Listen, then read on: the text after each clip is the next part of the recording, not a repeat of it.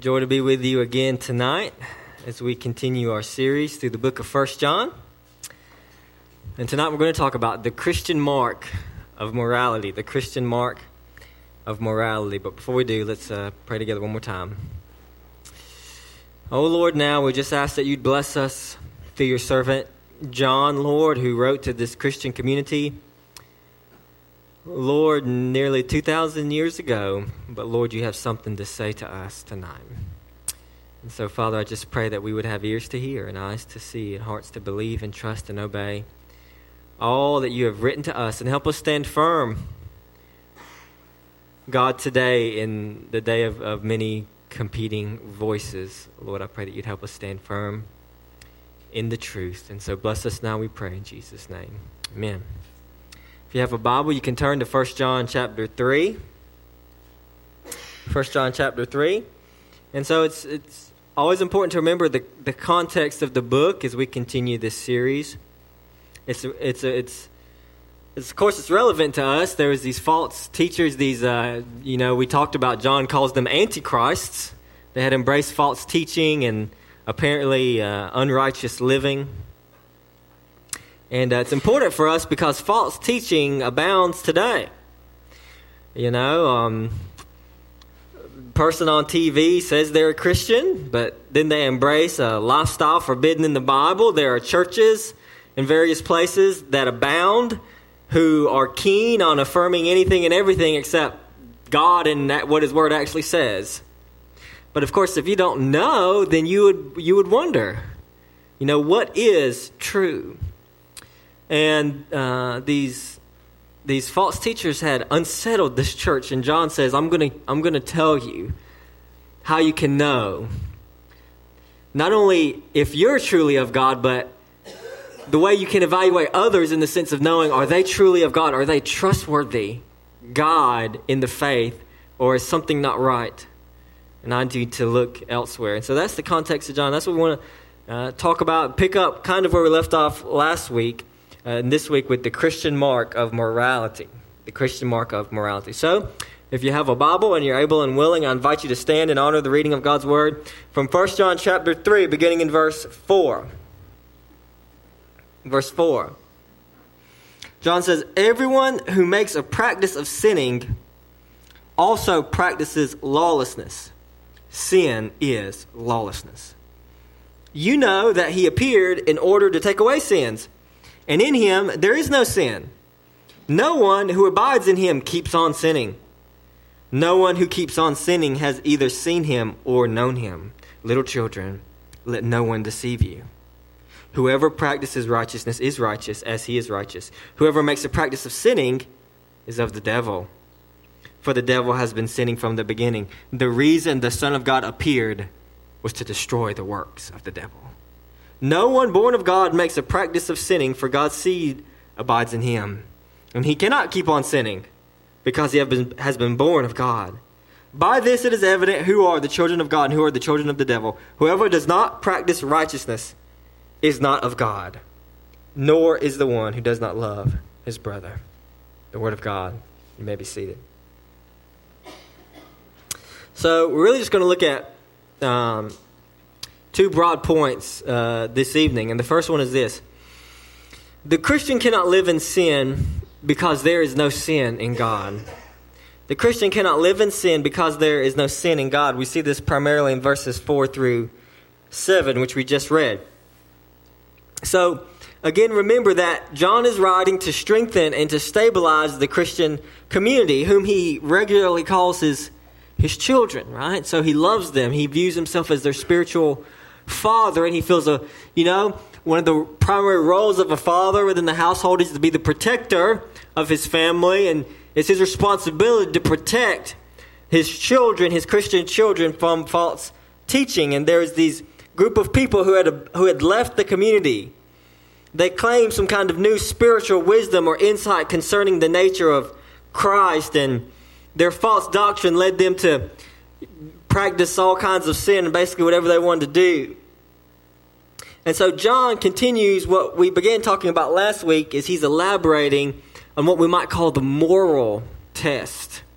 The moral test. That is that there is a a moral test. There is, again, our morality as Christians does not save us, but as John explains here, if we're of God, we're going to be changed. And, and, that's, and that is the test uh, that he is uh, talking about. Last week we talked about he, he said that those who belong to the righteous God must themselves practice righteousness. And then he explodes in this adoration of God, as we talked about last week, as he contemplates God's love for us that we might be called children of God. He says, See what kind of love the Father has given us that we might be called children of God. For John, being born of God is this incredible, unbelievable, unsearchable gift of grace that God has given to us. But and what it also means is that it has concrete implications for our lives. We have a new hope and a new destiny. And, and as we talked about last time, that hope purifies us now in the present time, knowing that our destiny is a future without sin, without the ability to sin in a world free from sin. And so John said that what we one day will be has not yet appeared, but it is all it must already be working itself into our lives. But Paul said that we have the first fruits of the Spirit. That is, that the that the beginning of the spiritual work God, God's already working on in us now, who He will one day fully make us then. And so there should be evidence of that in our lives. And John continues here by saying, kind of an interesting verse. He says, Everyone who makes a practice of sinning also practices lawlessness. Sin is lawlessness. Now, what does that mean? If you, if you look at the New Testament, the word lawlessness seems to refer to that which is set up against God. It is the power in this present world that opposes God and it is those who are captivated by such a, or controlled by such a mindset. For example, Paul calls the Antichrist. So, so the, the, you got we got to make the connection here because John has talked about Antichrist in this letter as well, and then he associates them with now uh, in in in three four with lawlessness. Well, Paul says that he calls the Antichrist. He actually doesn't use the word Antichrist. He calls him the man of lawlessness. And he calls that the spirit, the spirit that is already at work in our in, in this age, he calls it the mystery of lawlessness. And so this the word lawlessness seems to kind of have this connotation of that which is set up or opposed to God. Jesus, for example, in speaking of the context of false prophets, uh, goes on to say that he will say to those on the last day, Depart from me, you workers of lawlessness. Of lawlessness. And so in the New Testament, lawlessness has this idea of being spiritually opposed or set against God, and therefore it only makes sense then that lawlessness has a close association with the devil. Which is why we have this connection in this very passage where he talks about sin is lawlessness, and then if you practice sin, you're of the devil. And so it's this connotation of being opposed to God. And so, and so if we practice a life of sin, so it seems to be what John is saying is this when he says, um, when he says, everyone who makes a practice of sinning also practices lawlessness, sin is lawlessness. What he's trying to communicate is that if we make a practice of sinning in our lives, if our lives is characterized not by obedience to God, but just by doing me doing whatever I want to do, then what John is saying is that we are captivated, then we are captivated by the spirit of lawlessness. We are among those who have set ourselves up against God. We are in concert with the devil and his angels and the false prophets. And we are among those who will receive that condemnation. Depart from me, I never knew you. And so, John, I think, is trying to communicate the force of a life that is characterized by sin. It's not just it's not just, you know, you doing you. It is lawlessness. That is, it is you in and of yourself setting yourself up as in opposition to God right along in the same manner of the devil himself. And so that's why John so and so John associates these people who have left this Christian community. He calls them, as we said, antichrists.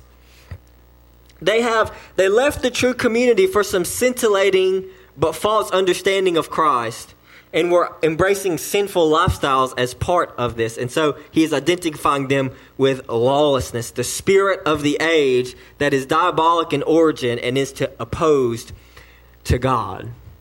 And so it, it's, he's saying this is no small thing to be engaged in sin because it is lawlessness. It is direct opposition to God. And then John continues in saying, verse 5, You know that he appeared in order to take away sin, and in him there is no sin.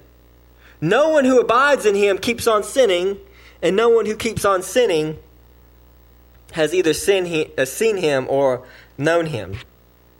And so, John is just, he's using simple logic here. It's not, the idea that he's trying to communicate is not super complex. Jesus came on a mission to do many things, but to do really one primary thing to glorify God through taking away our sin. So it doesn't take, you know, a genius to come to the to conclusion that John is drawing here, and that is this. If Jesus came to take away sin, you can't live in sin and say that you abide in him who came to take away sin. It doesn't make sense. It's impossible.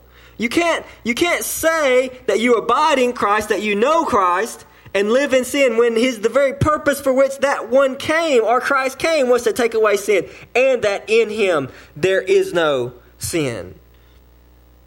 And so and so he's just he's trying to just make this crystal clear here and he's trying to help them see you know he and he again he doesn't want them to be deceived. He wants them to help to understand it's like look, if someone is over there and they're living in sin and they're set, they're setting themselves up against God, then you might not need to listen to what they have to say about their theology. Look elsewhere because this is a test. This is this is how we can know. And by the way, the church is interesting because John is writing to this Christian community about 2,000 years ago, and we have the same exact problems today. The church in every age has faced the problems of false professors and false teachers, those who claim to know and believe the truth, but their lives speak something contrary to that. But John does not want the true believers to be deceived. A life of sin is unequivocally incompatible with a life in Christ who came to take away sin. And so that's how you know. Jesus, remember, this is really the same thing that Jesus taught when he says, You'll know them by their fruits. Right? You'll know them by their fruits. And so you can look all throughout, you can look all throughout history and just see um, all, all the cults that have been started. And you look at their leaders and look how they lived and look how they treated people, and you'll know they should have known. They should have known that what that person was saying wasn't true. And John, and John is and John is telling us and urging his believers to say, look, if their lives bears the fruit of true righteousness and humility and love and repentance, and, and is clinging to the, the these tests that John has laid out, you might need to listen to what they have to say. But if they're if they're way over here on the deep end saying things that the Bible clearly uh, does not teach, you don't need to listen. You don't need to pay attention to them. And so, uh, the, this, these passages here are very interesting because um, practice, like my translation says, practice of sinning. You know, in verse 6 it says, abides in him, keeps on sinning. The Greek is kind of a little more simplistic than that. It's like sins. I mean, if you read it, it makes it sound like if you're a Christian, you just won't sin at all. But I think these are good translations. I'm not sure what your translation says because it's clear what John has is a, is a, is a practice of sinning. That is, I don't believe what John is teaching, as some people have taught, of some kind of Christian perfectionism, or that is that some way or another we can be perfect in this life. I don't think that's what John is saying. And plus, I think it would contradict what John said in chapter 1, where he says, um, for example, he says, if we say we have no sin, we deceive ourselves and the truth is not in us. And so in other words, he's not he does he's not envisioning that we will never sin. What he is saying, what he's envisioning is a life that is characterized by sin. And look, you know. You just know. You can look at someone's life and see how they live their life and see the general tenor of their life, and you can know whether they're living up under the lordship of Christ or they're just doing what they want to do.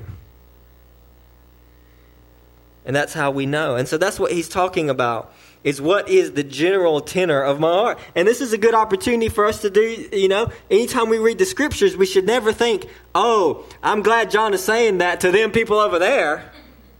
That's always the danger. We should always stop for a moment and say, Lord, what's the tenor of my life? Lord, God, search me. D- do I live life in such a way that my unbelieving friends would say, hey, if I want to know something about God, I need to talk to Him? Your life says that. You can live a certain life that, that says to people that, that deep down they can just innately know, hey, that person, I bet he's a reliable guy because I can see the way he lives his life. I'm going to go talk to him about the Lord. Does our life accord with what we proclaim? Is the fundamental is the fundamental posture of our hearts one of submission to God and desire to please Him and honor Him in all that we do, or is the fundamental posture of our hearts, I'm just going to do me? Because that that really is the mantra of the world. And what John is saying here is that if we have really known God, it's going to change us. It's going to change us. In verse 6, he says, No one who abides in him keeps on sinning. No one who keeps on sinning has either seen him or known him. In other words, John uh, is, is crystal clear for John. If we have seen God and known God, that has to change us. It has to seeing God. It, it, it changes us. We talked about last time, and uh, the passage just before this one, we, we, we theologians refer to it as the beatific vision. That the, merely beholding the, the glorified Christ with our eyes when he descends from heaven will change us. When God, when Moses was on the mountain and said, God, please show me your glory. And he saw the backside of God's glory. He came down from the mountain and the people couldn't even stand to look at him. When we have seen God and when we have known God, it changes us. And that's what, and that's all John is saying is if, look, if we've seen and known God, it has changed us. And that's the test. That's the test. In verse 7, John goes on and says, Little children, let no one deceive you. Whoever practices righteousness is righteous as he is righteous. And so, in other words, the test can kind of work both ways. If false professors are known by their sin, then true Christians are known by their righteousness. If we really do abide in God, if we really do abide in the one who is without sin and who came to take away sin, and we really have united with him by faith, then we really will be changed. We really will be different, and we really will bear a, a, life of righteousness and bear the fruit of righteousness in our lives. And, you know, we could think about this a little deeply and say, and say, you know, well, that seems a little simplistic, doesn't it? Because, you know, maybe you can think of somebody and say, well, they seem like a pretty good person, externally speaking, but that doesn't necessarily mean that they're a Christian. Well, I think what John, first of all, John is speaking to specifically to this Christian community about those who have professed faith in Christ and who have left this community. But I do think that his principle stands true generally as well when we understand what the biblical meaning of righteousness is. And that is that even those who seem to live an externally fairly righteous life, according to the Bible, According to the Bible, even such a life is sinful apart from faith in God. Romans 14 23. Whatever does not proceed from faith is sin. In Hebrews 11 6, it says, And without faith it is impossible to please him. For, who, for whoever would draw near to God must believe that he exists and that he rewards those who seek him. And so, think about it. If we don't know God, then really everything we do is sin because everything that we do is rooted in unbelief. We don't like to think about it that way, but it's true. Because everything that we do is predicated on a false view of reality that there isn't a God when there really is. And everything that we do is grounded not out of a desire to please God and to glorify Him, but a desire for something else, whatever that desire may be. And so, again, Christianity is not. True righteousness is not just about what we do, but it's about our heart motives. And if our, Paul gave the command, every whether you eat or drink or whatever you do, do all to the glory of God. If you eat and don't do it to the glory of God, you're sinning. Anything that we don't do to give glory to God is sin. And so, any act done by anyone that's not rooted and grounded in a proper understanding of the reality of who God is, and that is not ultimately motivated out of desire to please and glorify Him, the Bible says that is sin. And when we see it that way, it makes perfect sense that anyone, yes, anyone who practices righteousness is righteous as He is righteous. That is, anyone whom you can look in their life and tell that the life they live, they live not just because they're a good old boy, but because they have a true, pure desire in their heart to please the God who loves and saved them, then you can know that God is in them and that God, that they are righteous as He is righteous. And so let us not be deceived, John says. No one who abides in Him keeps on sinning. And so this again is a, a you know, a plea for us for self-examination. Am I, in, am I entangled in some kind of sin? Is there some sin in your life that maybe is gripping you right now? If it is, then the biblical answer is the same for everything. Repent, turn, flee, run, confess it, get some accountability don't just keep it a secret, but tell somebody. If you're struggling with something, don't just suffer in secret. Tell somebody about it. Get some help. Confess it. Repent. Turn of it. Turn from it. Jesus said, if your right hand causes you to sin, cut it off. If there's some temptation that you face in your life and you find yourself on a regular basis succumbing to that temptation, then don't just don't just roll over. Take some drastic action to make it happen. Tell somebody. Trash your phone. Trash your computer. Get rid of the internet. You know, uh, quit your job. You know, move. Do whatever you have to do to keep from sinning. If that's what it takes. If that's what it takes. Number one, the Christian cannot live in sin because there is no sin in God. So if there is sin and we know God, then we know this that the Holy Spirit will not allow us to stay there. But He's going to convict us. And we must do the hard work of repentance to come back to Him. Otherwise, we may find ourselves in the same position of these others, who John calls the Antichrist, who have set themselves up against God, even though they were once among the community. So, number one, the Christian cannot live in sin because there is no sin in God. And, and number two, the Christian cannot live in sin because he's been born of God or she's been born of God. The Christian cannot live in sin because he's been born of God. He, he continues there in verse 8 Whoever makes a practice of sinning is of the devil. For the devil has been sinning from the beginning. The reason the Son of God appeared was to destroy the works of the devil. No one born of God makes a practice of sinning for God's seed abides in him, and he cannot keep on sinning because he has been born of God.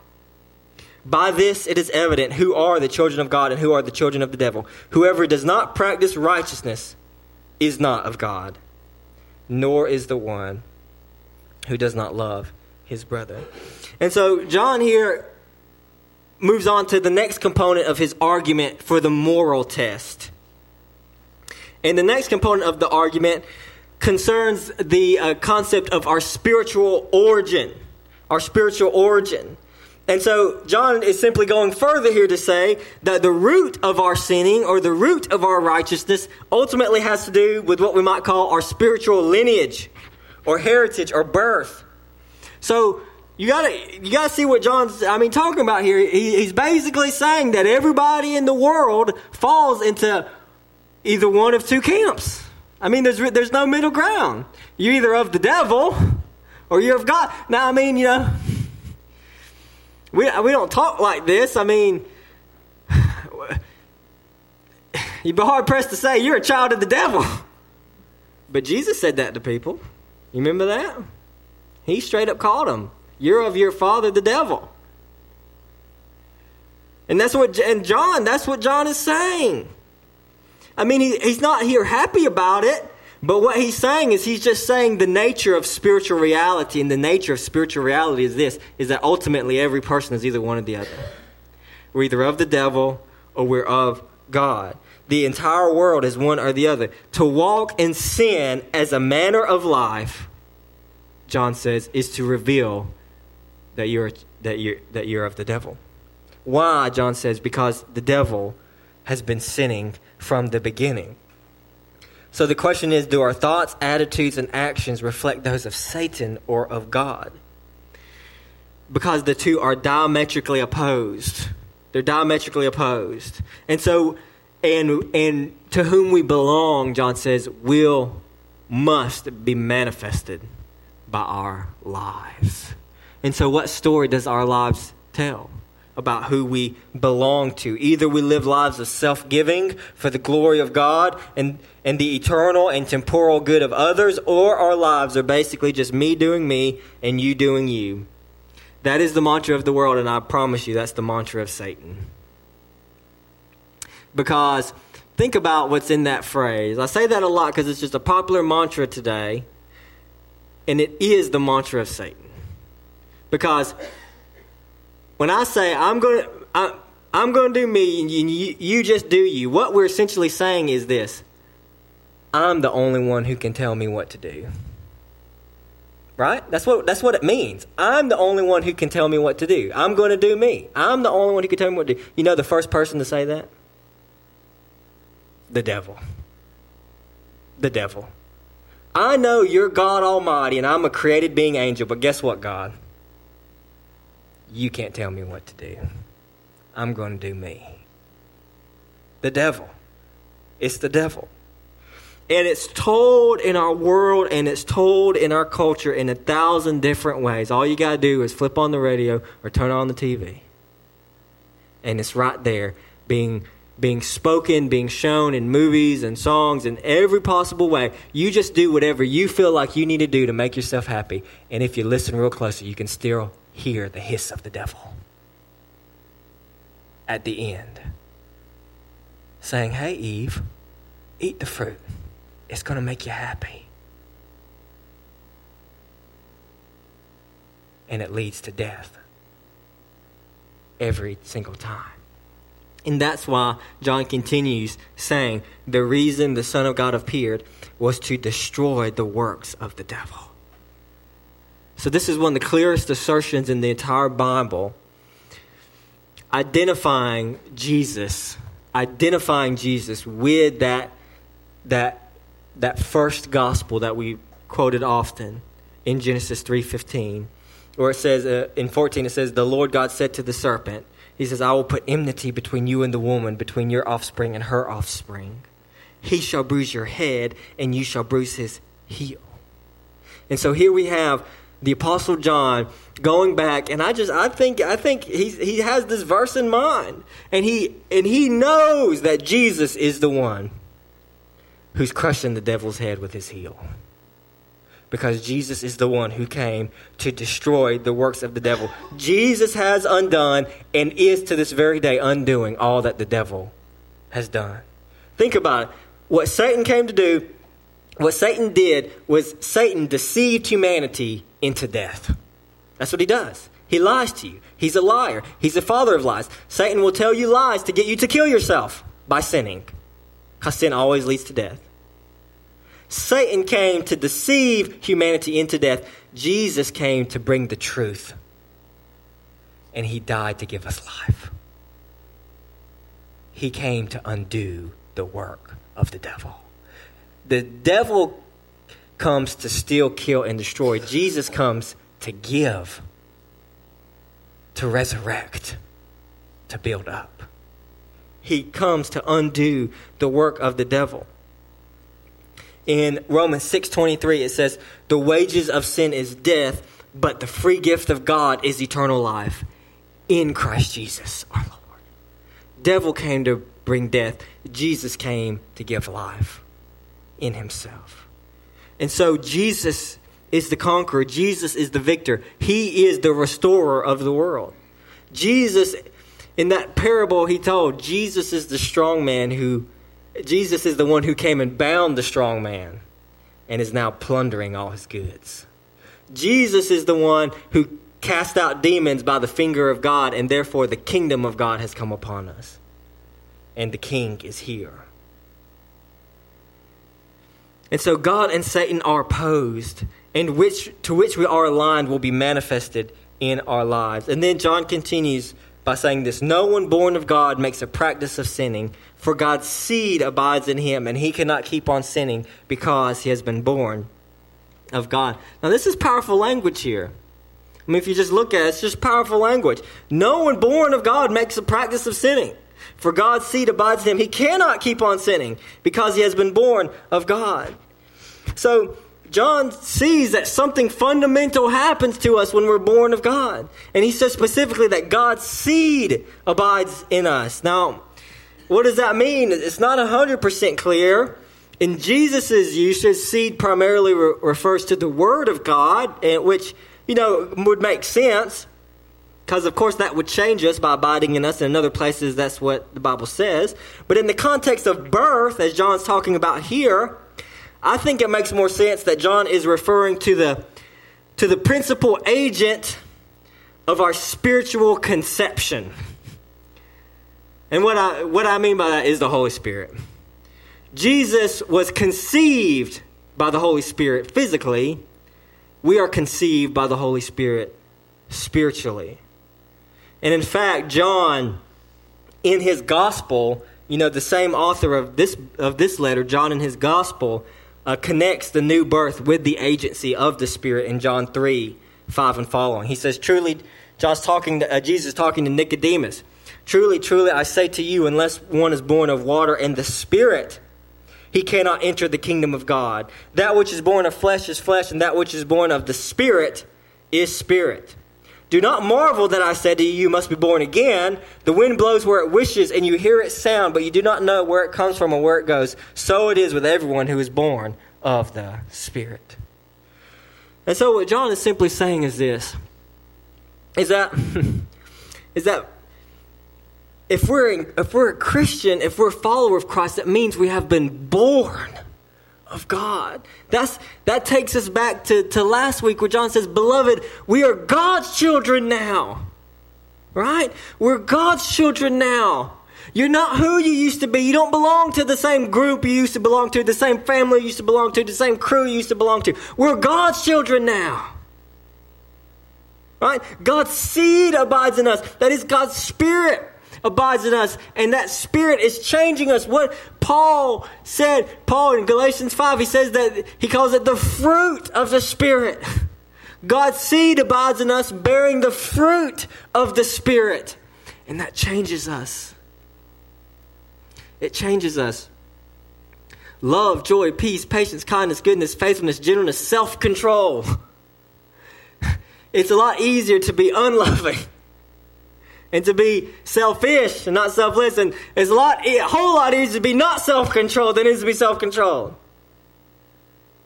And and to be and to be not peaceful instead of peaceful. What are those? Is it something we just work up because we just work a little bit harder? No, it's spiritual fruit. Worked in our life by the power of God. And because God's seed abides in us, He actually says, He says, and he cannot keep on sinning because he has been born of God. We cannot go on in continual unrepentant sin if we've been born of God. Why? Because God's going to get a hold of you. And he'll mess you up if he has to, but look, he's not going to let he's not going to let his children go.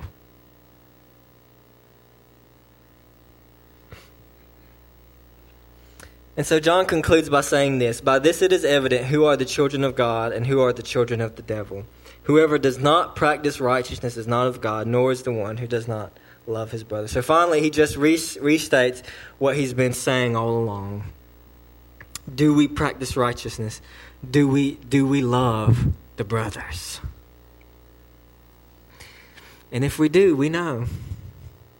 And if we don't, and if, and if, and if we don't, then we're not of God. And we can discern and we can tell who's a reliable God and who isn't based on these tests. And so the question we just have to ask ourselves is what about me? What about my life? What story am I telling? Who do I belong to? Is it evident? Is it evident? If it is, if it is, uh, people will know. People will know.